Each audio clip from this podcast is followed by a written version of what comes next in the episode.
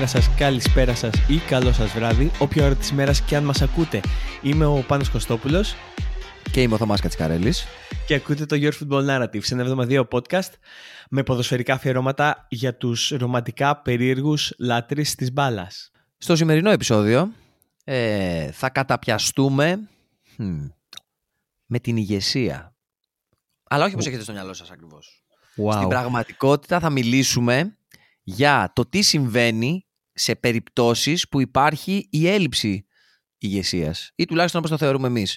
Για να απλοποιήσουμε τα πράγματα θα μιλήσουμε για τους αρχηγούς μιας ποδοσφαιρικής ομάδας. Τι είναι, γιατί είναι, πώς θα θέλαμε να είναι και πώς ήταν δυστυχώς σε κάποιες περιπτώσεις για κάποιες ομάδες το οποίο εμείς μπορούμε ε, χωρίς ε, ντροπέ, χωρίς ενδιασμούς απλά να θυμηθούμε και να ψιλοκράξουμε.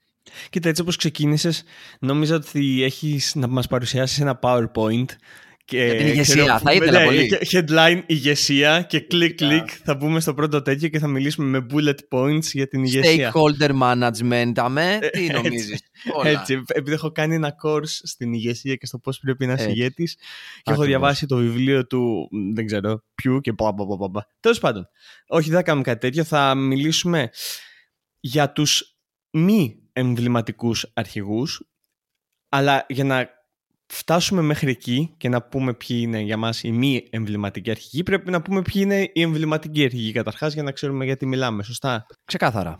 Και κλείσε τα μάτια. σε- Ας κάνουμε μια υπόθεση εργασίας. Κλείσε τα μάτια. Ε, ο κόσμος δεν το βλέπει, αλλά το βλέπω εγώ. Κλείσε τα μάτια, έτσι. Μ' αρέσει. Μ' αρέσει. Κλείσε τα μάτια και άκου την εξής απλή ερώτηση. Ποιος είναι ο, με κεφαλαίο όμικρον, ποδοσφαιρικός αρχηγός που θυμάσαι ε, άμα ακούς αυτή την ερώτηση. Πρώτος. Ποιος σου έρχεται στο μυαλό; Είμαι λίγο biased σε αυτό το κομμάτι, οπότε θα θυμηθώ έναν αρχηγό ομάδας που υποστηρίζω. Οπότε ο πρώτος που μου έρχεται είναι ο Steven Gerrard. Αλλά αυτό είναι biased. Οπότε Nice, ξανακλείνω όχι. τα μάτια και λέω και πάω σε αρχηγούς ομάδας που δεν ε, Υποστηρίζεις. υποστηρίζω. Ακριβώς. Οπότε κρατάμε τον Steven Gerrard για να το αναλύσουμε, αλλά περίμενα να σου πω. Παύλο Μαλντίνη νομίζω. Πολύ καλή επιλογή. Εσύ; Α, Εγώ το συζητάγαμε και πιο πριν. Όταν ε, κλείνω τα μάτια και σκέφτομαι αρχηγό, σκέφτομαι για κάποιο λόγο μου έρχεται στο μυαλό Φραντζέσκο Τότι. Βέβαια, δεν- να τονίσω ότι δεν ήμουν ούτε ε, ιδιαίτερος φαν των ομάδων της Ρώμα ανά τα χρόνια, γιατί δεν ήταν το ποδόσφαιρο που μου άρεσε να βλέπω. Ε, ούτε ιδιαίτερος φαν του τύπου ε, Τότι ε, ήμουν ποτέ, αλλά του- δεν μπορώ να μην δεχτώ ότι ήταν παιχταρά. Απίστευτος παιχταράς. Και ε, μαγιά του που έκατσε ρε φίλες όλη, τη- όλη του την καριέρα σε μια ομάδα και την πήρα από το χεράκι και ήταν ο αρχηγός, ένα είδος αρχηγού, έφτιαξε, έσπασε το καλούπι του αρχηγού ομάδας. Δηλαδή, εγώ είμαι αυτός που θα πάρω την μπάλα και θα πάω μπροστά. Ξέρω εγώ πώ έκανε ο Πελέ στην απόδραση των 11 που τον ρωτάγανε τι θα κάνουμε προπονητή; και τους έλεγε ο Πελέ θα μου δώσετε την μπάλα, θα την πάρω από εδώ και θα τους περάσω όλους και θα βάλω γκολ. Έτσι κάπως έκανε και ο Τότι. Και το έκανε γιατί δεν το χρειαζόταν η ομάδα. Γι' αυτό είναι στο μυαλό μου πρώτος. Ο Μαλτίνη έχεις δίκιο, ο Τζέραρτ φυσικά που είναι σε ομάδα που υποστηρίζουμε. Α, Αυτοί οι τρεις νομίζω έχουν ένα κοινό, ότι ήταν στην ίδια ομάδα σε όλη τους την καριέρα. Ε, Και είναι ένα είδος αρχηγού το οποίο είναι πολύ δύσκολο να βρεις αυτές τις μέρες. Άλλος ένας είναι ο Χαβιέρ Ζανέτη επίσης, ο οποίος δεν ήταν σε- στην ίδια ομάδα σε όλη την καριέρα, ήταν στην ίδια ευρωπαϊκή ομάδα σε όλη του την καριέρα. Εμβληματικός αρχηγός της Ίντερ. Αυτή Κοίτα. είναι, είναι εμβληματικοί αρχηγοί. και ο Τζον Τέρι, ας πούμε, στην Τσέλσι. Παρότι και αυτός όπως και ο Τζέραρντ την τελευταία χρονιά της καριέρας τους δεν παίξαν. Δεν κλείσανε δηλαδή την καριέρα τους στην ομάδα τους. Δεν ήταν one man club. Ο ένας νομίζω έπαιξε στην Αμερική, ο Στίβεν. Ναι, και το έχουμε ξεχάσει ήδη όμως, κατάλαβες. Ακριβώς. Και, ο, και, ο, και ο Τζον Τέρι έκλεισε την καριέρα του στην Άστον Βίλα. Στη, στη, στη- στην κατηγορία της Championship, παλεύοντας για την άνοδο και το έχασε νομίζω και στα playoff. Και έληξε την καριέρα του και είναι βοηθός προπονητή, κάτι τέτοιο. Ε, αλλά να ξέρεις κάτι, μιας και πιάσαμε την Premier League. Είναι ή δεν είναι το καλούπι του αρχηγού της Premier League που είδαμε εμείς πλασμένο με τη μορφή του Τόνι Άνταμς. Δηλαδή να το πλησιάζει και να μυρίζει λίγο μπύρα, να είναι λίγο πιο έτσι αρχηγικό, να έχει δει πράγματα αυτό το καλούπι. Δια, διαφο- διαφορετικός αρχηγός και σίγουρα ενέπνευσε τις ε, επόμενες γενιές αρχηγών το- με τον Ρίο Φέρντιναντ ας πούμε και τον Τζον Τέρι και τον Στίβεν Τζέραρντ ακόμα τον Τζέιμι Κάραγκερ σίγουρα ε, αλλά δεν ξέρω εμένα όταν μου έρχεται αρχηγοί γι' αυτό είπα το Μαλντίνι εμένα μου έρχεται πρώτα η Εθνική Ιταλίας δεν ξέρω μου φαίνεται ότι αυτή η ομάδα είχε τόσες προσωπικότητες που για μένα ήταν όλοι αρχηγοί δηλαδή Κελίνη, Καναβάρο, Μπουφόν, Μπουφόν. Νέστα, Μαλτίνι, Μαλτίνι. Νέστα. Δηλαδή, Τότι. και ο Νέστα δεν είμαι σίγουρος άμα ήταν καν αρχηγός, άμα πρόλαβε να γίνει αρχηγός της Εθνικής Ιταλίας με τόσα, με τόσα ανάματα που είχαν. Βέβαια, αυτά ήταν διαφορετικοί, ας πούμε, και από αυτούς που είπαμε. Κοίτα, ε, στο βιβλίο του Κάρλο Αντσελότη. Αχ, το είπα πολύ ωραία. Στο βιβλίο του Κάρλο Αντσελότη, το βιβλίο για την ηγεσία, λέει ότι ε, υπάρχουν δύο ε, διαφορετικοί ηγέτες, δύο διαφορετικοί, διαφορετικοί τύποι ηγετών και ο ένας είναι ο σιωπηλός ηγέτης και ο άλλος είναι ο πιο α, ηχηρός, ο πιο, αυτός που επιβάλλεται μέσα και έξω στο γήπεδο, μέσα στα αποδητήρια και έξω από τα αποδητήρια. Για τον Αντσελότη, το σωστό, αυτό που ήθελε αυτός, αυτό που το άρεσε ήταν ο σιωπηλός ηγέτης. Α, είχε, πει, είχε δώσει τον Ροντέρι ως ένα από τα μεγαλύτερα παραδείγματα, αλλά εγώ όταν ακούω σιωπηλός ηγέτης βλέπω τον Τσάβη της, ε, Μπα- της Μπαρσελώνα για παράδειγμα. Ποιον άλλον. Ο Ζιντάν ήταν το ε, σιωπηλός ηγέτη. Όταν ήταν αρχηγός της Εθνικής, νομίζω, ο Ζι- ο Ζιντάν ήταν το ξεκάθαρο παράδειγμα. Ακριβώς. Δεν βλέπω τον Didier Deschamps για τον οποίο έχουμε μιλήσει σε podcast. Μπορείτε να το βρείτε άμα ανατρέξετε ε, στη λίστα με τα podcast μας. Α, μεγάλος αρχηγός και ο Didier Deschamps, προσωπικότητα τεράστια. Αλλά και αυτός διαφορετικός από όλους αυτούς που έχουμε αναλύσει. Και εκεί βγαίνει η άλλη μας ερώτηση και αυτή που μπορούμε να απαντήσουμε ή δεν μπορούμε, δεν ξέρω, θα το δούμε αυτό, είναι ότι υπάρχουν κάποιοι αρχηγοί που τους βλέπεις, σίγουρα δεν ξέρουμε εμείς τι γίνεται μέσα στα αποδητήρια, οπότε δεν μπορούμε να εκφέρουμε άποψη ε, πάνω σε αυτό, αλλά για παράδειγμα, άμα βάλουμε την περίπτωση του Λίονελ Μέση, εκεί δεν ξέρω άμα μπορούμε να μιλήσουμε για έναν άνθρωπο. Εμβληματικός αρχηγός πιστεύω δεν είναι σίγουρα, ούτε της, δεν ήταν ούτε της Μπαρσελόνα ούτε της Εθνικής Αργεντινής.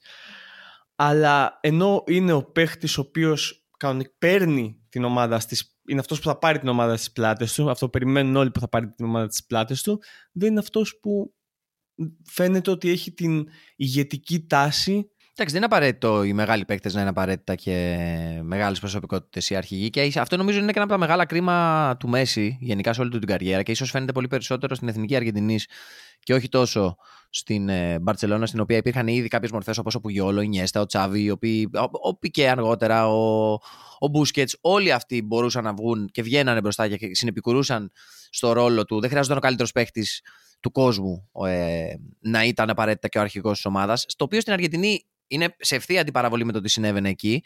Και μ, δεν ήταν Μαραντόνα με την έννοια αυτή. Δηλαδή, ο Μαραντόνα ήταν αρχηγός στο γήπεδο, έπαιρνε την μπάλα και σου λέγει: Άμα χρειαζόταν κάτι, θα το κάνω εγώ. Και ήθελε να το κάνει αυτό. Σου έπαιρνε του άλλους από το χεράκι και πηγαίνανε. Το ίδιο πράγμα, ας πούμε, που προσπάθησε και έκανε για 20 χρόνια στην Ρώμα ο Τότι. Ε, βέβαια, είχε αυτό τον Τερόση να το συνεπικουρεί, δεν ήταν, ήταν μόνος του, αλλά ήταν αυτό το στυλ αρχηγός. Ε, ο Κριστιανό Ρονάλντο στην Εθνική Πορτογαλίας. Ακριβώς. Ακριβώς. Παρότι στη Real, ας πούμε, δεν ήταν ε, αντίστοιχα ο αρχηγός. Γιατί είναι τελείως διαφορετικός ρόλος που, που χρειάζεται να επιτελεί ο αρχηγός στην ε, εθνική και στην εθνική Πορτογαλίας και συγκεκριμένα στη Real. Και μάλιστα νομίζω, το συζητάγαμε και νωρίτερα, στην Real ενώ συνυπήρξε με τον Πέπε, ο οποίος πρέπει να ήταν ο υπαρχηγός του στην εθνική Πορτογαλίας, στη Real νομίζω ο Πέπε ήταν πιο ψηλά στη λίστα των αρχηγών από τον Κριστιανό, αν θυμάμαι καλά. Ε, αλλά και στο γήπεδο φαινόταν κάτι τέτοιο. Τον Κριστιανό δεν μπορείς να τον ψέξεις, βέβαια, ότι δεν προσπάθησε να, είναι ο, να πάρει την ομάδα το χέρι όταν χρειαζόταν να την πάρει. Και είναι πολύ καλό το παράδειγμα της Εθνικής Πορτογαλίας. Κάτι το οποίο ο Λιονέλ Μέση φαντάζομαι το προσπάθησε, παρότι δεν ξέρουμε. Και βάσει των αποτελεσμάτων μπορούμε να πούμε ότι δεν το πέτυχε εξ ολοκληρού. Και στην πραγματικότητα, εδώ είναι το εξής ερώτημα. Χρειάζεται σε αυτό το επίπεδο ποδοσφαιριστή, όταν μιλάμε για τον Μαραντόνα, για τον Γκρόιφ, για τον Πελέ, για τον Ρονάλντο, για τον Μέση, χρειάζεται, είναι απαιτούμενο για να θεωρηθεί, θεωρείται ένας ποδοσφαιριστής ο καλύτερος του κόσμου, το να είναι και παράλληλα ηγέτης και αρχηγός; Όχι, δεν νομίζω, αλλά από τη στιγμή που είσαι ο καλύτερος παίκτης του κόσμου και της ομάδας σου, υπάρχει πίεση να είσαι ο αρχηγός. Ώστε, δηλαδή, άμα υπάρχουν κάποιες ομάδες στην οποία δεν είσαι ο παλιότερος, έχει, είναι ok γιατί μπορεί να μπει κάποιος άλλος και να πει ότι είναι αρχηγός. Αλλά άμα είσαι σε μια ομάδα και είσαι ο καλύτερος παίκτη και ο παλιότερος, πρέπει να είσαι και αρχηγός. Δηλαδή, δεν, νομίζω ότι δεν γίνεται αλλιώς. Δηλαδή, ποιος άλλος θα μπορεί να μπει αρχηγός εκείνη, εκείνη τη στιγμή; Πρέπει όμως, δηλαδή σκέψτε το εξής. Ο Ζανέτη πήγε στην Ιντερ το 96. Ο Ρονάλντο πήγε στην Ιντερ το 97. Πρακτικά ήταν στον ίδιο χρόνο στη... ναι, ναι, ναι, στην ομάδα. Ναι. Δεν ήταν όμως οι δύο τύποι οι οποίοι τους βλέπεις και τους δύο και λες: Ποιο να βάλω αρχηγό, άραγε. Για παράδειγμα. Και εκεί, εκεί νομίζω είναι και μια παρεξήγηση που υπάρχει. Το ότι είσαι ο παλιότερος παίκτης στην ομάδα Συνήθως νομίζω τους βάζω αρχική και κάτι το έχει πει και ο Ατζελότη νομίζω στο βιβλίο, ή το είχα διαβάσει και από το Ferguson, ότι ο αρχι... και ο Κλόπ το είχε πει για τον, όταν τον ρωτήσανε για τον Τζόρνταν ε, Χέντερσον. Επίσης, ένα εξαιρετικό παράδειγμα mm-hmm. αρχηγού, ο οποίος επέδειξε, ενώ δεν είχε το ποδοσφαιρικό ταλέντο που είχαν άλλοι σε αυτή τη λίστα την οποία συζητάμε, επέδειξε ένα από τα βασικά χαρακτηριστικά που ήθελε, που ζητάει ένας προπονητής και μια ομάδα από τον αρχηγό της. Να καταλαβαίνει την, την ψυχοσύνδεση του κλαμπ, ώστε να μπορεί να αντιπροσωπεύει την ομάδα και εκτός γηπέδου, αλλά και να, να συνετίζει τους συμπαίκτες του και να τους θυμίζει το τι είμαστε εδώ και το τι κάνουμε, και να επιδεικνύει ε, αστήρευτη αποφασιστικότητα μέχρι να πετύχει το στόχο της ομάδας. Δηλαδή, δεν με νοιάζει να πέσω 100 φορές, αρκεί να σηκωθώ 101 με σκοπό να κυνηγήσω αυτό. Κάτι το οποίο ε, είναι ένα χαρακτηριστικό που θες από τους αρχηγούς σου και νομίζω ότι θα είναι, θα είναι φανερό αργότερα να μπούμε στους μη εμβληματικούς και πούμε ποιοι είναι η λίστα την οποία οι, οι, οι παίκτες οι οποίοι μας έρχονται στο μυαλό όταν σκεφτόμαστε κάτι τέτοιο. Ένα από τα βασικά χαρακτηριστικά που λείπει από όλους είναι η αποφασιστικότητα, όχι στο να πετύχουν απαραίτητα, αλλά η αποφασιστικότητα στο να προσαρμοστούν και να ηγηθούν ενός γκρουπ παιχτών, συμπαιχτών, πες το όπως δε, ε, με, στόχο, με κοινό στόχο κάτι ε, συγκεκριμένο. Κάτι το οποίο δεν επέδειξε κανένας από αυτούς ε, τους ε, μη εμβληματικούς αρχηγούς και κάτι το οποίο επέδειξαν όλοι ανεξαιρέτως οι αρχηγοί τους οποίους έχουμε αναφέρει μέχρι ώρας. Δηλαδή δεν μπορώ να βρω έναν από αυτούς τους αρχηγούς που έχουμε πει.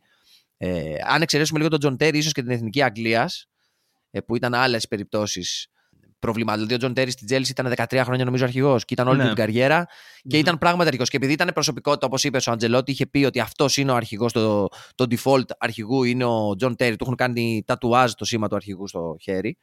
Ε, και φάνηκε από το γεγονός ότι ε, όταν πήγε στην Άστον τον τελευταίο χρόνο της καριέρας του, ήταν αρχηγός κατευθείαν. Δηλαδή... Ναι, είναι και, ήταν και Άγγλος. Είναι, είναι και Άγγλος, οπότε ήταν αρχηγός στην Εθνική Αγγλίας. Και είναι λογικό. Και η Εθνική Αγγλίας είχε σοβαρούς αρχηγούς. Δεν μπορώ να πω ότι δεν είχε καλούς αρχηγούς. Άμα βάλεις Τζέραρτ, Ρίο Φέντιναντ, ακόμα και David Beckham, λέω εγώ, ο οποίος Άλλοι θα μπορούσαν να τον πούνε απαταιώνα επειδή, επειδή έχει κάνει μια καριέρα, επειδή λόγω του Victoria Beckham και όλο το γύρω-γύρω. Αλλά για μένα ο Beckham ήταν παιχταράς και ο Beckham έπρεπε να ήταν αρχηγός της Εθνικής Αγγλίας και ήταν αρχηγός της Εθνικής Αγγλίας.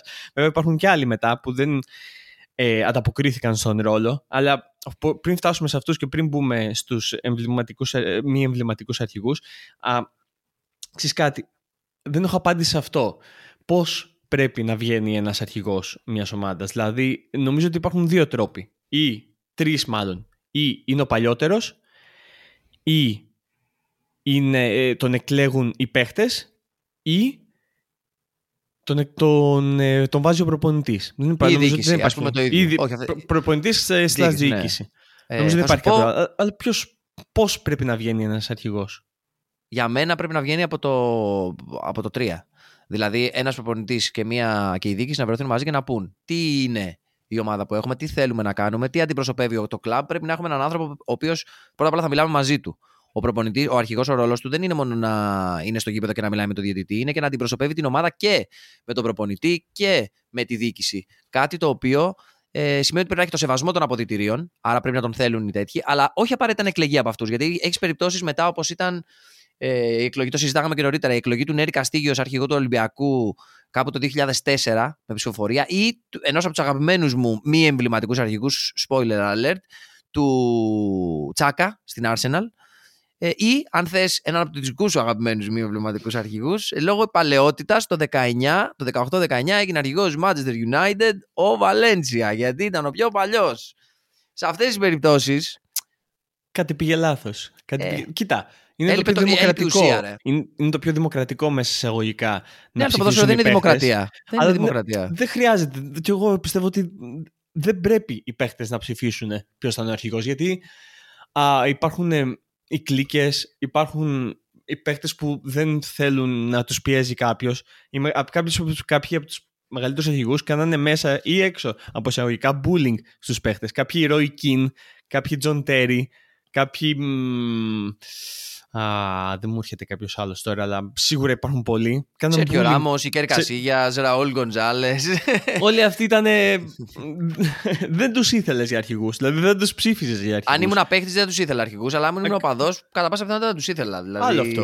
Άλλο αυτό. αυτό. Ναι, αυτή είναι άλλη ζήτηση. Θα την κάνουμε και αυτή μετά, στο τέλος. Αλλά θες να πούμε οπότε στους μη εμβληματικούς αρχηγούς; Και να ξεκινήσουμε γιατί είναι διαφορετικές κατηγορίες και εδώ οι μη εμβληματικοί αρχηγοί. Ο καθένας από αυτούς είναι πριν μπούμε ένα τελευταίο, ένα τελευταίο ε, αστερίσκο να βάλω εδώ, ε, να αναφέρω ότι εμείς όταν μπαίνουμε σε αυτό το θέμα και το συζητάμε και κλείνουμε τα μάτια μας και σκεφτόμαστε τους αρχηγούς, η δική μας παραδοσιακή κλασική αρχηγή είναι κυρίως γαλουχημένη στα τέλη της δεκαετίας του 90, αρχές δεκαετίας του 2000. Δηλαδή, ε, να τονίσουμε ότι και το ποδόσφαιρο τότε ήταν διαφορετικό και οι προσωπικότητες ήταν διαφορετικές. Ήταν, για παράδειγμα, μια εποχή όπου.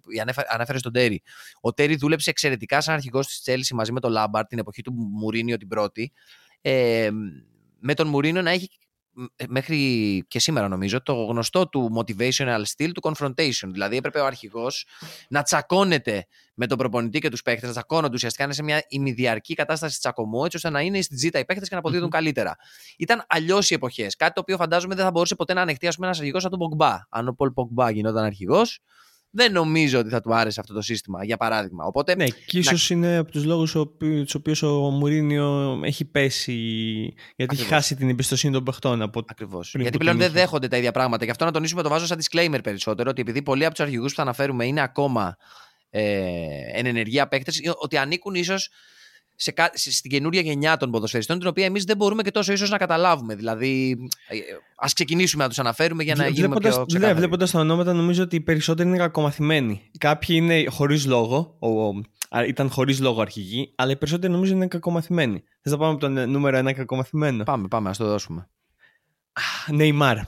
Α μιλήσουμε για την περίπτωση του Νεϊμάρ, λοιπόν, στην εθνική Βραζιλίας. Γιατί εκεί ήταν αρχηγός μόνο και νομίζω ότι θα είναι μόνο αρχηγός, γιατί στην Παρή δεν νομίζω ότι θα είναι ποτέ αρχηγός. Άμα μην.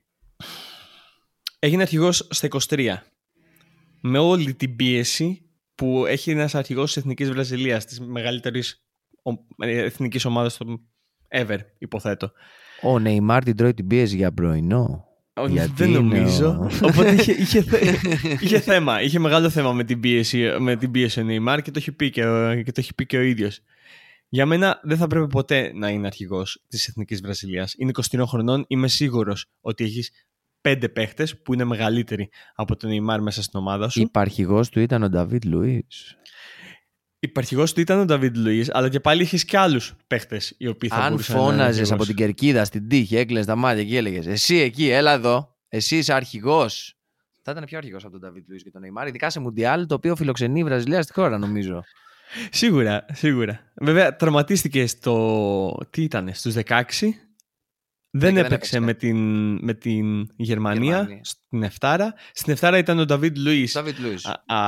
Αρχηγός. Δεν τον βάζουμε στους μη εμβληματικούς αρχηγούς γιατί δεν ήταν, το, δεν ήταν τόσο, τόσο πολύ καιρό αρχηγός όσο ο Νεϊμάρ. Οπότε δεν, δεν χρειάζεται να το συζητήσουμε καν. Ξέρουμε όλοι για ποιος είναι ο Νταβίτ Λουίς ούτως ή άλλως. Ο Νεϊμάρ νίκησε, πήρε με την Εθνική Βραζιλία τους Ολυμπιακούς Αγώνες το 16, άμα δεν κάνω λάθος, και μετά παρέδωσε το περιβραχιόνιο και μετά όχι μόνο παρέδωσε το περιβραχιόνιο, ο επόμενος ε, προπονητής, ο Τίτε, ακύρωσε, κατάργησε την, όλη την θέση, ας πούμε, του αρχηγού. Οπότε πλέον η Εθνική Βραζιλία δεν έχει έναν αρχηγό. Η Εθνική Βραζιλία έχει έναν, αρχηγό, έναν διαφορετικό αρχηγό κάθε παιχνίδι, το οποίο δεν, δεν ξέρω πώς μπορεί να λειτουργεί αυτό. Δηλαδή είναι πολύ ακραίο στο μυαλό μου. Φαντάσου μια ομάδα, φαντάσου, δεν ξέρω, την Chelsea, την Manchester United, να πει ότι κοίτα, κάθε παιχνίδι θα έχουμε διαφορετικό αρχηγό και πάμε. Και πάμε να δούμε. Βέβαια, ανάμεσα σε 8 αρχηγούς θα έχουμε διαφορετικό αρχηγό κάθε παιχνίδι. Ενώ θα παίζουν και 8 μέσα. Δεν το βλέπω. Κοίτα, αυτό και η United μάλλον και η United μάλλον και η Chelsea κάποια στιγμή το κάνανε αυτό γιατί είδαμε αρχηγό τον Τζον Όμπι Μίκελ στην Chelsea να φοράει περήφανος το περιβραχιόνιο. Είδαμε τον Βαλένσια όπως είπαμε. Το... Θα φτάσουμε και σε αυτόν μετά. Είδαμε αρχηγούς. Τους οποίους λες, εσύ ρε φίλε, μόνο στην τύχη μπορεί να γίνει. Δεν μπορώ να εξηγήσω κάπως αλλιώς το τι εσύ έγινες αρχηγός. Αλλά και έχει να κάνει και με το πρόβλημα του κλαμπ. Δηλαδή, τι θέλει από τον αρχηγό. Και γι' αυτό θα το χρησιμοποιώ σαν παράδειγμα για να προχωρήσω στο δεύτερο της λίστας και έναν από τους αγαπημένους μου προσωπικά αρχηγούς ε, μη εμβληματικούς. Και θα μιλήσουμε φυσικά για τον Μάουρο Ικάρντι. Έναν επιθετικό, έναν αστέρα, έναν παίχτη ο οποίος έγινε αρχηγός της Ιντερ στα 21 του. 22. 22 στα 22 του. Στη δεύτερη του χρονιά. Ακριβώς. Γιατί έπρεπε να ανανεώσει το συμβόλαιό του. Δηλαδή ήταν τόσο διαστραμμένο το κλίμα στην ομάδα που σου λέει ποιος είναι ο καλύτερος μας παίκτης. Ο Ικάρντι. Πόσο χρόνο είναι ο Ικάρντι, 22. Γιατί είναι γνωστός ο Ικάρντι μέχρι στιγμής. Γιατί παντρεύτηκε και έφαγε τη γυναίκα του κολλητού του. Γι' αυτό ήταν γνωστός μέχρι στιγμή και ο Ικάρντι. Ακριβώς. Εγώ δεν αναφέρομαι ούτε στη χρονιά του στην Παρσελόνα Β, ούτε στη χρονιά του Σαμπντόρια. Αναφέρομαι σε αυτά που ξέραμε εκείνη την εποχή. Και σου λέει, «Μμμ, αυτό τον τύπο θα του δώσω το περιβραχιόν, θα τον κάνω αρχηγό, θα ανανεώσω το συμβόλαιο και θα γίνει ο ηγέτης της νέας εποχής. Ναι, δεν πήγε καλά. Δεν αυτό. πήγε ακριβώς έτσι Όχι. αυτό. Τέσσερα χρόνια έμεινε αρχηγός ο Μαούρο Ικάρντι στην Ιντερ και έφυγε με κλωτσιές. Δεν έφυγε. Ακόμα, είναι ακόμα παίχτης της Ιντερ ή τον έχει. Θα, ήταν δανεικός Είναι δανεικό. ε, δανεικός την πρώτη του χρονιά και μετά νομίζω τον αγόρασε πάρει το Τον καλοκαίρι της αγόρασε, μετά της ναι. πρώτης χρονιάς. Ωραία, και, μετά πάρει, τον, εντάξει, προφανώς πάρει. Οκ. τον μπάρκαρε μετά σ- στον πάγκο μαζί με τον Γιούλιαν Draxler να, να κουνάνε σημαιάκια της Paris Saint-Germain. γιατί έχουμε παίχτες, μας τρέχουν οι παίχτες παντού. Εντάξει, δεν χρειάζεται να, να πούμε περισσότερα για το Μάουρο Ικάρντι. Νομίζω γνωρίζουμε όλοι ποιος είναι ο Μάουρο Ικάρντι και τι έχει κάνει και όλα τα καραγκιοζιλίκια που είναι γύρω-γύρω από την καριέρα του. Να- Μόνο να πούμε ότι έγινε αρχηγός, όπως είπαμε, στα 22. Έμεινε αρχηγός για τέσσερα χρόνια, χωρίς λόγο, χωρίς κανένα λόγο. Και ήταν ο αρχηγός ο οποίος διαδέχτηκε τον Ρανόκια, ο οποίος διαδέχτηκε τον Ζανέτη. Οπότε καταλαβαίνουμε ότι. Ναι, οκ. Δεν νομίζω ότι υπάρχει αμφιβολία για το άμα είναι ή δεν είναι μη εμβληματικός αρχηγός ο Μάουρο Ικάρντι. Είναι... Γι' αυτό θέλω να κάνω. πα- Πάγωσα λίγο πριν μπούμε, σε- προχωρήσουμε στους επόμενους, οι οποίοι είναι μη εμβληματικοί. Αλλά ο Μάουρο Ικάρντι είναι ένα εξαιρετικό παράδειγμα του τι δεν πρέπει να κάνεις σαν ποδοσφαιρικό κλαμπ και πώς δεν πρέπει να διαχειριστείς ένα παίχτη. Δηλαδή, είναι σαν όταν η Παρή προσπαθούσε να ανανεώσει τον ε, Μπαπέ, να του πει: Κοίταξε να δεις, θα σε κάνω αρχηγό. Και θα Ναι. ανανεώσεις εσύ εδώ, θα μείνεις. Από πού και ως πού, θα πω εγώ.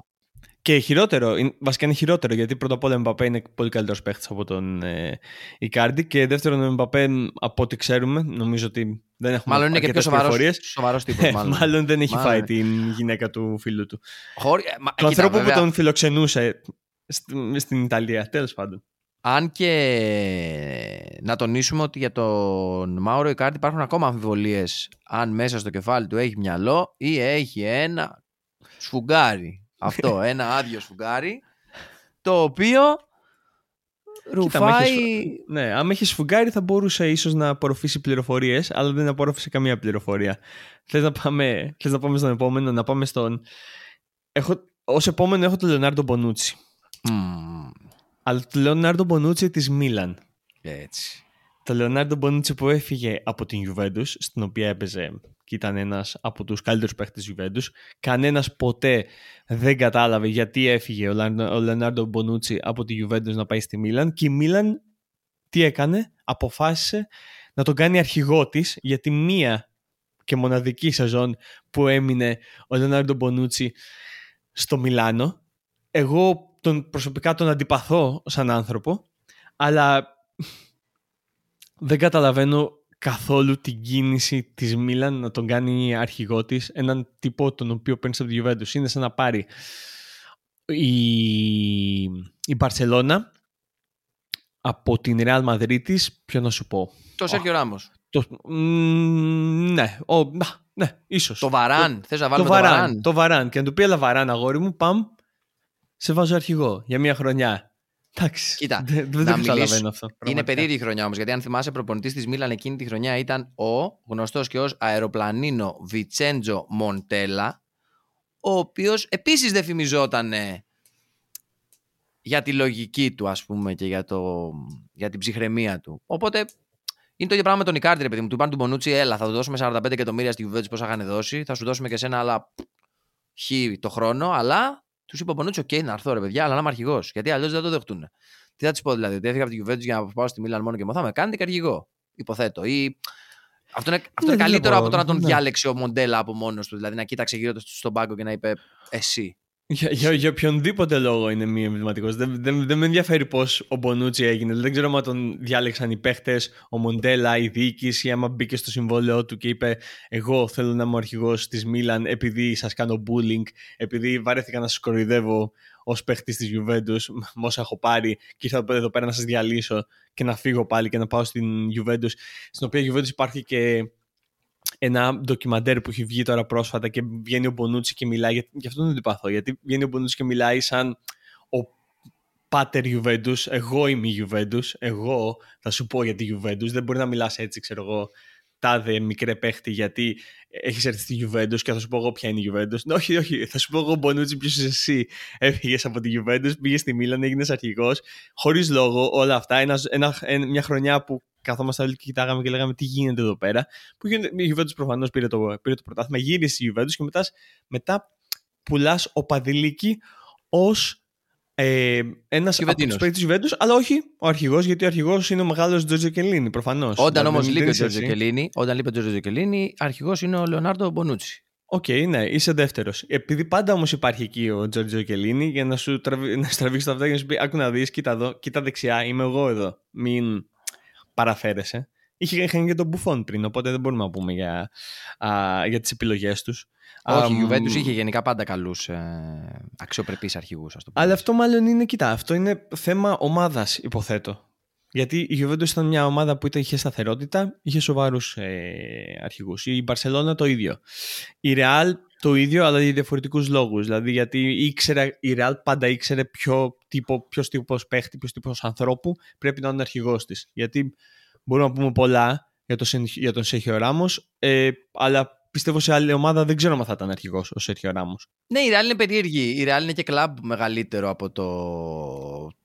Τουλάχιστον έτσι πιστεύουν οι ίδιοι, οπότε αυτό το πιστεύουν είναι Ακριβώς. σε αυτή την περίπτωση. Οπότε οι αρχηγοί τους πρέπει να είναι οι παιδιά του συλλόγου. Δηλαδή, εμείς πόσα χρόνια παρακολουθούμε στη Real ήταν πάντα αρχηγοί παιδιά του συλλόγου. Ναι, ναι, ναι. Κυρίως. Δηλαδή, ο Σέρχιο Ράμος νομίζω είναι η πρώτη εξαίρεση σε αυτό το κανόνα, γιατί δεν βγήκε από τις ακαδημίες της Real. Τον πήραν βέβαια μικρό από τη Σεβίλη, 17-18 όπω είχε έρθει, πότε είχε βγει, 19 χρονών όπω είχε έρθει.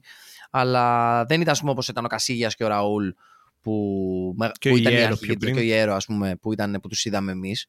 Ε, αλλά η Real αυτή είναι και αυτούς τους αρχηγούς θέλει και σε αντιπαραβολή με την Παρσελώνα που δεν θέλει σε καμία περίπτωση τέτοιο αρχηγό. Η Παρσελώνα θέλει ακριβώς τον αντίθετο τύπο αρχηγού ή τουλάχιστον είχε όλα αυτά τα χρόνια. Ένα παίκτη ο οποίος να ξέρει τη, ε, να μπορεί να ηγηθεί της ομάδας μέσα στο γήπεδο και όχι απαραίτητα από την άμυνα. Δηλαδή, οι περισσότεροι αρχηγοί αυτού του στυλ είναι αμυντικοί. Ε, ναι, ναι, ναι. Κυρίως.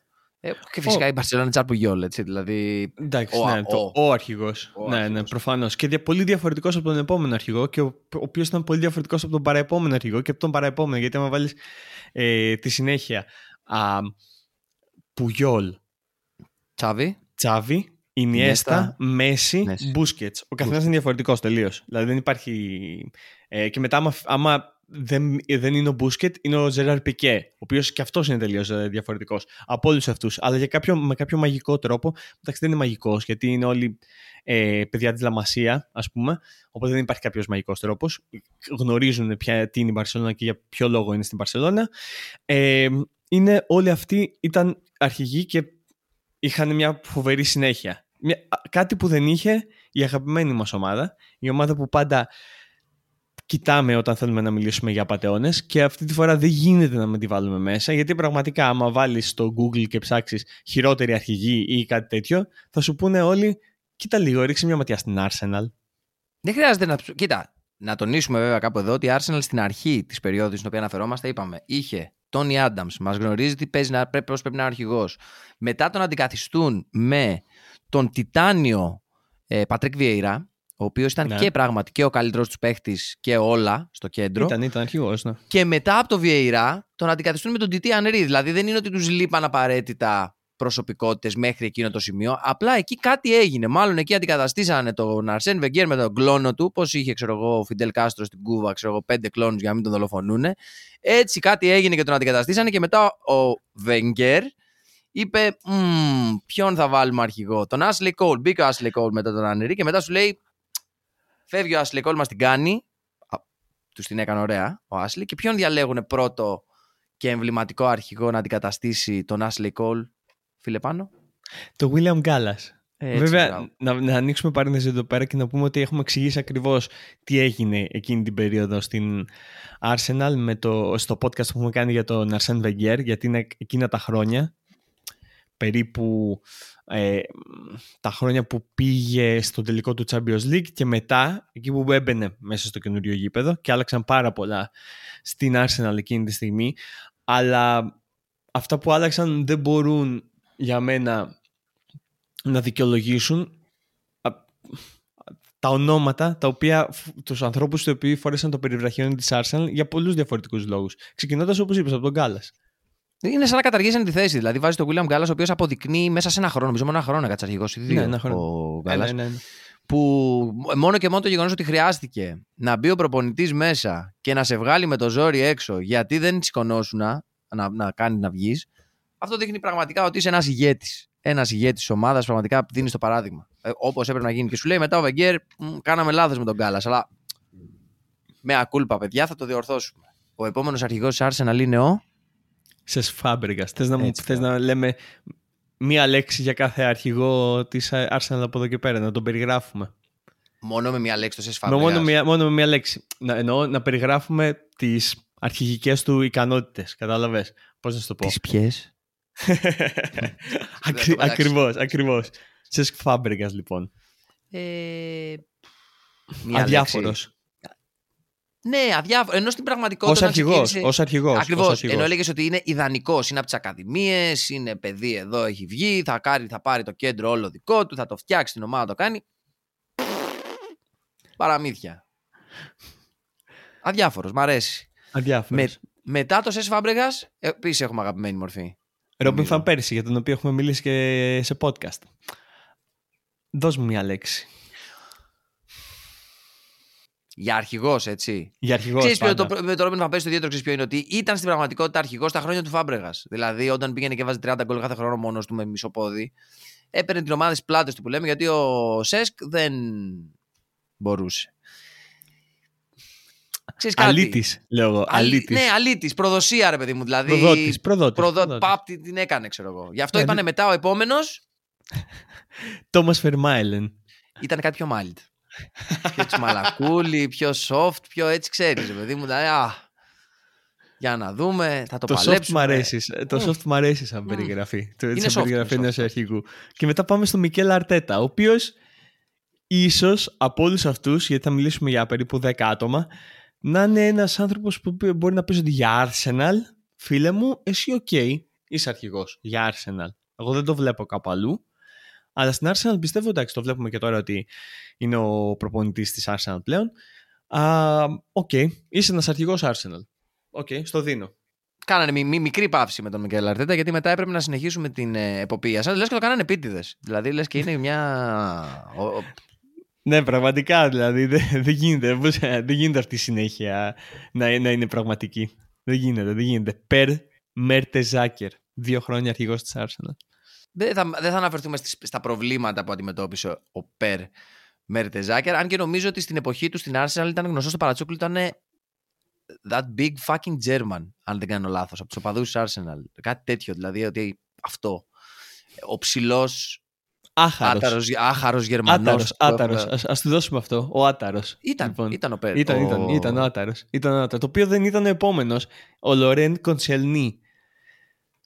Μεγάλος αρχηγός ο Λέρνικο Ελληνί, μόνο και μόνο για τον τρόπο που έφυγε για μένα. Γιατί μανούριασε, ενώ ήταν αρχηγός, ότι α, ου, θα μου πείτε εμένα τι θα κάνω, θα σηκωθώ να φύγω. θα- Εγώ ε, είμαι ο ένας κι άλλος κανένας. Και έφυγε μετά ο Λορένικο Ελληνί με βαβούρα και σαν αρχηγός, δεν πήγε να προπονηθεί, για να πάει στην Μπορντό.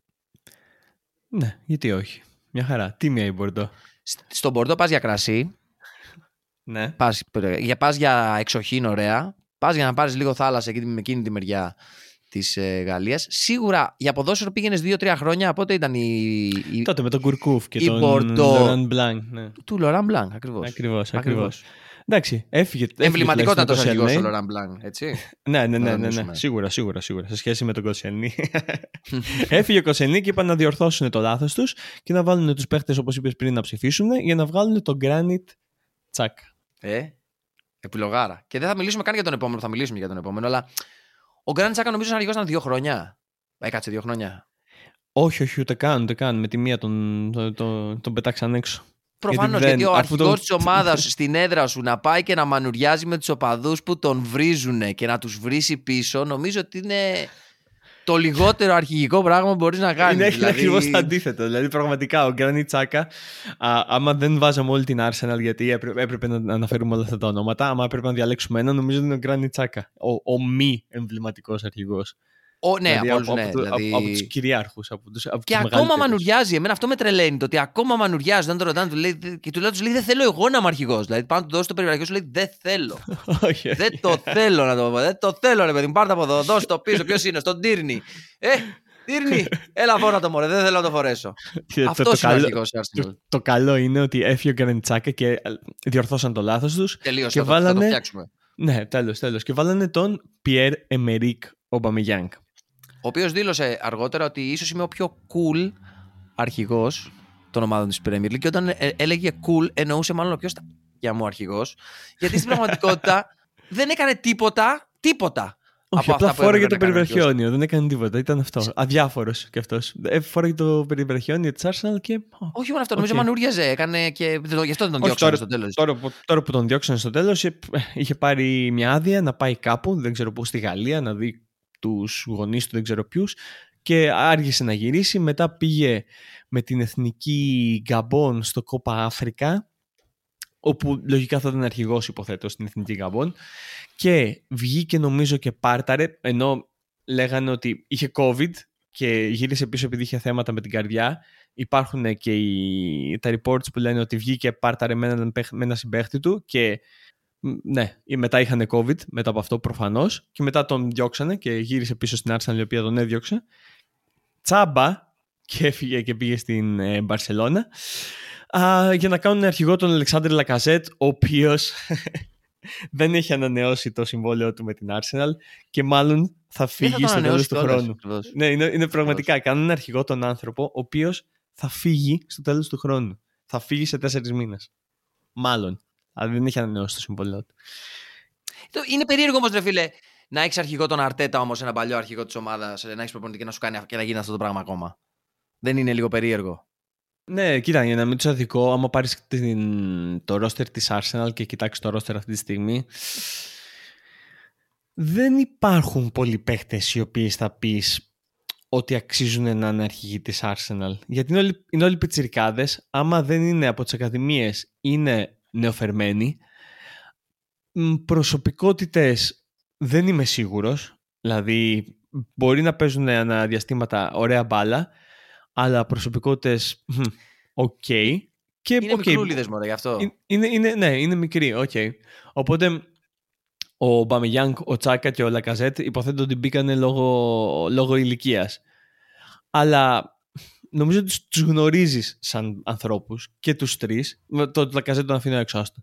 Το Τσάκα τουλάχιστον και τον Ομπαμεγιάνγκ. Γνωρίζεις εσύ που διαλέγεις α, ποιος θα είναι ο αρχηγός σου την προσωπικότητα του Τσάκα και την προσωπικότητα του Ομπαμεγιάνγκ και α, εγώ θα, δεν θα επέλεγα αυτούς πραγματικά. Θα έλεγα, οκ, κοίτα εσύ με αυτή την προσωπικότητα δεν γίνεται να είσαι αρχηγός μου. Και, και, και, πε- και δίνω πάσα στον εαυτό μου α, για να πάμε στον αρχηγό της Manchester United, το Harry Maguire.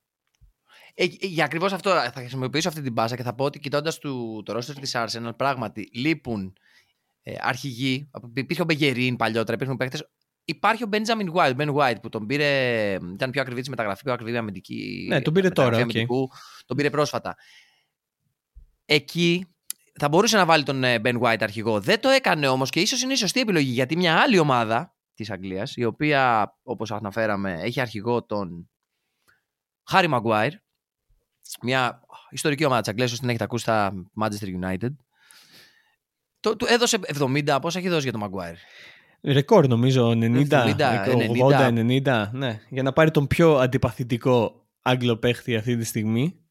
Στην Εθνική Έγινε, Αγγλίας. έγινε στην εθνική, έγινε μετά. Επειδή γιατί Έγινε, μέχρι έγινε, τότε το ήταν απλά κέρδισε ένα μόνος του. τσουρουκάς. Δηλαδή έλεγες, έβλεπες τους αμυντικούς της Premier και λες. Ο Χάρη Μαγκουάιρ μου θυμίζει την α- ωραία αγνή εποχή της δεκαετίας του 90 που ο- ο αμυντικός ρε παιδί μου δεν τον πλησιάζει γιατί βρώμαγε και λίγο μπύρα. Έτσι όπως Έτσι. μιλάγαμε. Δηλαδή ήταν και λίγο. Για να στρίψει έπρεπε να πάρει λίγο το χρόνο του, να γυρίσουν λίγο τα χέρια, να, να πάρουμε καμιά κεφαλιά, να δώσουμε καμιά γωνιά. Το δέχομαι, το σέβομαι. Αλλά αρχηγός Manchester United, αλήθεια. Θα μου πεις πριν από τρία χρόνια ήταν ο Βαλένσια. Ναι.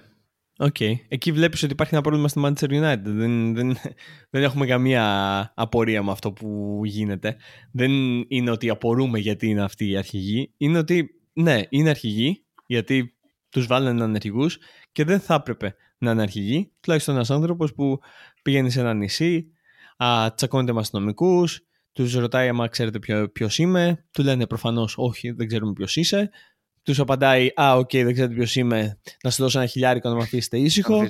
Τους λένε, Όχι, πήγε μέσα, κάθε ένα-δύο βράδια στη φυλακή και τώρα δεν μπορεί να ξαναπάει σε αυτό το, σε αυτό το νησί που τυχαίνει να είναι ελληνικό και τυχαίνει να είναι η Μύκονος και τυχαίνει να ξέρουμε ακριβώς πλέον ποιος είναι ο Χάρη Μαγκουάιρ. Δεν είναι, κανένα, δεν είναι διαφορετικός από κάποιους που ίσως πηγαίνουν στο Λαγανά και κάνουν το ίδιο πράγμα. Απλά δεν τους λένε Χάρη Μαγκουάιρ, γιατί ούτε η αστυνομία στο Λαγανά θα ήξερε ποιος είναι ο Χάρη Μαγκουάιρ, υποθέτω. Οπότε α, νομίζω ότι και αυτός είναι ένας από τους υπέρτατους μη εμβληματικούς αρχηγούς ήδη. Είναι και ξέρεις τι, έχει να κάνει και με το μπορούμε να κράζουμε όσο θέλουμε τους εμβληματικούς αρχηγούς, μπορεί να μας αρέσουν, μπορεί να μας κάνουμε. Αλλά όλοι αυτοί που έχουμε αναφέρει μέχρι στιγμής και ο Χάρη Μαγκουάρ για παράδειγμα, ήταν αρχηγοί σε αρκετά ταλαντούχα ρόστερ. Δεν είναι δηλαδή ότι είναι ρε παιδί μου μέτριες ομάδες. σα ίσα έλειψε, κάνανε ζημιά, ας πούμε. Γι' αυτό ήταν και ο βασικός λόγος που θυμηθήκαμε αυτό το, σκεφτήκαμε αυτό το θέμα για σήμερα. Είναι ότι οι αρχηγοί σε κάποιες περιπτώσεις μπορεί να δουλέψουν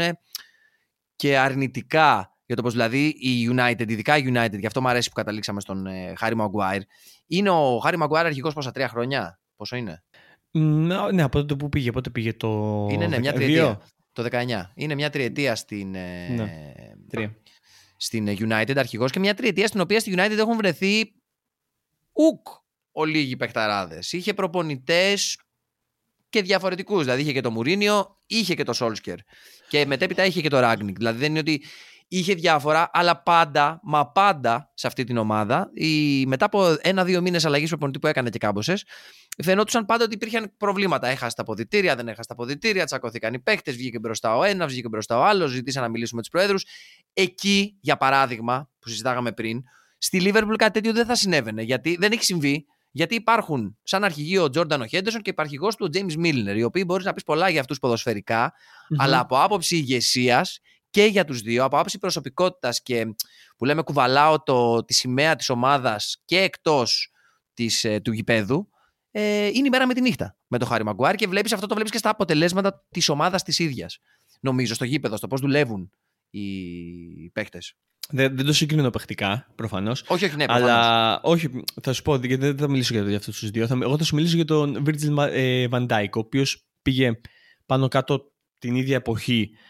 Πήγε λίγο πιο πριν, okay, στη Liverpool με τον, με τον Maguire που πήγε στη Manchester United. Αλλά υποθέτω ότι όταν η Manchester United πήρε τον Maguire, είδανε στο Maguire τον νέο Virgil, το δικό τους Virgil van Dijk. Και βλέπεις ότι ο Virgil van Dijk είναι τρίτος αρχηγός στην Λίβερπουλ και δεν είμαι σίγουρος αν καν άμα είναι τρίτος.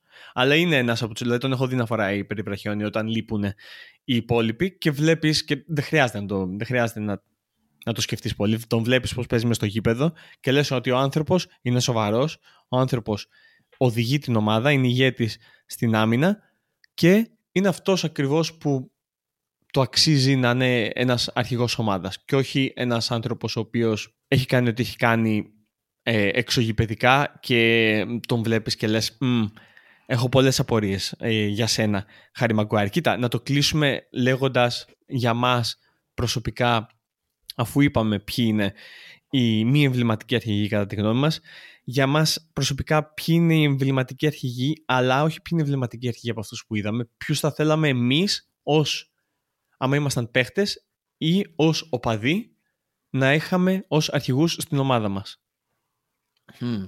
Έναν και έναν. καλό. Ε, σαν οπαδός, σίγουρα θα. Δεν ξέρω πώς το βλέπω, βάζω στο χέρι στην καρδιά. Σκέφτομαι ότι θέλω ο αρχηγός μου να είναι ελαφρώς τσουρουκάς, σκληρός, σκληρός, δηλαδή τίποτα. Αν γίνεται να είναι ένα center back έτσι κολοπετσωμένος, βαρύς center back, για μένα ο αρχηγός που θα ήθελα να, να σαν οπαδός είναι. Ο Τόνι Άνταμς. Ο Τόνι Άνταμ. Εγώ θα έλεγα τον, τον Γκάλες Πουγιόλ για ακριβώς τον ίδιο λόγο. Ακριβώς τον Γκάλε Πουγιόλ, το ίδιο πράγμα. Ναι, ναι, ναι, ναι, ναι. Το, το πήγα σε Ισπανία, εσύ σε Αγγλία, εντάξει. Ε, α, αυτή είναι η μόνη διαφορά πιστεύω μεταξύ αυτών των δύο. Ότι ο ένας είναι Άγγλος και ο άλλος είναι Ισπανός. Δηλαδή, άμα ήταν ο Πουγιόλ Άγγλος, θα ήταν ο Τόνι Άνταμς. Ναι, ακριβώς. Ακριβώς. Οπότε ναι, ε... ναι, OK. Okay. Σαν παίχτη. Σαν παίχτης, ξέρεις τι; Ποιο, ποιο θέλει να σε οδηγήσει, δηλαδή τι στοιχεία θα θέλετε να έχει Τι προσωπικότητα θέλει να έχει ο αρχηγός σου; Δεν θα ήθελα να ήταν στυλ ε, επιθετικό γενή, παίρνω, την, παίρνω την ομάδα στη. Δεν θα ήθελα να ήταν τότε, ας πούμε. Δεν θα ήθελα να ήταν. Ρονάλντο, Κριστιανό Ρονάλντο, Κριστιανό Ρονάλντο, όχι. Θα ήθελα να ήταν. Ε, ένα, ε, μπορεί να ξέρω Ντεσάμ, δηλαδή μια τέτοια προσωπικότητα. Mm-hmm. Ένας τύπος ο οποίος ε, να, να έφερνε ηρεμία στην ομάδα και όταν χρειαζόταν να βγει μπροστά, να έβγαινε μπροστά. Δηλαδή να αισθανόμουν καλυμμένος από τον αρχηγό μου και να μην είναι καραγκιόζης. Δηλαδή αυτό νομίζω είναι βασικό ε, τέτοιο. Καλά, ναι, σίγουρα. σίγουρα να είναι κάποιος χαφ. Τώρα θα ήταν ο Λάμπαρτ, τώρα θα ήταν ο Τζέραρτ, τώρα θα ήταν ο, ο Χέντερσον, αν θες. Λάμπαρτ, Τζέραρτ, Χέντερσον ή Τσάβι, Ινιέστα, Μπούσκετς. Δηλαδή πιο soft εκεί. Όχι, Βέβαια, με, μέσα στο γήπεδο σε, σε ρεμούν, αλλά πιο soft. Όχι, όχι, θα ήθελα να είναι πιο. Πιο δηλαδή, ιδανικά να, και, και αυτός να έχει ένα τικ τσουρουκίαση. Δηλαδή, νομίζω ότι ο Τζόρνταν ο Χέντερσον κερδίζει οριακά γιατί παίζει να είναι ο χειρότερος ποδοσφαιριστής από όλους αυτούς που αναφέρουμε. Ναι, ναι, ναι, σίγουρα. Από άποψη ικανότητας. Παρ' όλα αυτά και μόνο το ναι. γεγονός ότι θα τρέξει, θα, θα πηδήξει, θα σκιστεί, άμα γίνει η μανούρα θα τρέξει από τη μια άκρη του γηπέδου στην άλλη, θα βγει μπροστά, δεν θα γίνει, δεν θα κολώσει, δεν, ε, θα βγει στα ποδητήρια, θα μιλήσει και θα εκπροσωπήσει και γενικά την ομάδα εκεί που χρειάζεται. Νομίζω σαν συμπαίκτης κάτι τέτοιο θα ήθελα. Δεν ξέρω πώς το βλέπεις. Ναι, ναι, ναι. Και εγώ, και εγώ συμφωνώ. Κοίτα, εγώ θα έλεγα τον Πουγιόλ, όπως είπα, σαν οπαδός. Και σαν παίχτης δεν θέλω έναν Ροϊκίν, αλλά και πάλι ίσως να είμαι biased και θέλω έναν Steven Gerrard, ο οποίος δεν θα τσακωθεί μαζί σου, δεν θα σου τραβήξει το αυτή, αλλά ξέρεις ότι στα δύσκολα θα είναι εκεί και θα μπει μπροστά. Δηλαδή θα έχω ένα πρόβλημα, θα βλέπεις και θα τρέχει θα, έχεις, θα περπατάς μες στο γήπεδο και θα τρέχει από πίσω σου και θα περάσει από πάνω σου ο Τζέραντ για να βάλει το στήθος του μπροστά, κατάλαβες; Και δεν θα είχα πρόβλημα. Δεν θα είχα πρόβλημα αν αυτός ο επιθετικός ήταν επιθετικάρα να ήταν ο, ο επιθετικός μου γιατί θα ήξερα να πάσα στιγμή ότι μπορεί να βγει μπροστά και να το καρφώσει και να με ηρεμήσει αλλά υποθέτω και εκεί εξαρτάται τι θέση θα έπαιζες ως παίχτης ώστε να δεις ποιος ο αρχηγός θα σε ηρεμούσε. Δηλαδή, αν ήσουν ένα center back, μάλλον θα ήθελες ο αρχηγός να είναι center back ή αμυντικό half. Ή half στο κέντρο. Δηλαδή, γι' αυτό ο Τζέρερ ήταν εξαιρετικό παράδειγμα σε αυτό που λες, γιατί μπορούσε πράγματι και να κάνει το να σε ηρεμήσει σαν παίχτης και να στον μπουμπουνίξει από όπου του, του ερχότανε. Ε, Όχι, έχεις δίκιο σε αυτό που λες. Θέλουμε λοιπόν και τη δική σας άποψη. Πείτε μας α, ποιους θα θέλατε να είναι αρχηγοί στην ομάδα σας άμα ήσασταν παίχτες, άμα είσαστε παίχτες ή ως οπαδοί. Άμα πιστεύετε ότι υπάρχουν κάποιοι μη εμβληματικοί αρχηγοί για τους οποίους μιλήσαμε ή άμα κάποιους για τους οποίους μιλήσαμε τους αδικήσαμε. Δεν ξέρω, μπορεί να το κάνουμε και ναι, αυτό. Ναι, μπορεί να το κάνουμε και αυτό. Ακριβώς. Α, σας ευχαριστούμε πολύ για το χρόνο σας πάλι για μία ακόμα φορά. Α, σας ευχόμαστε καλή συνέχεια σε ό,τι κάνετε. Είμαστε η Football Narratives, είμαι ο Πάνος Κωστόπουλος. Και είμαι ο Τομάς Κατσικαρέλης. Καλή συνέχεια. Τσάου. Τσάου, τσάου.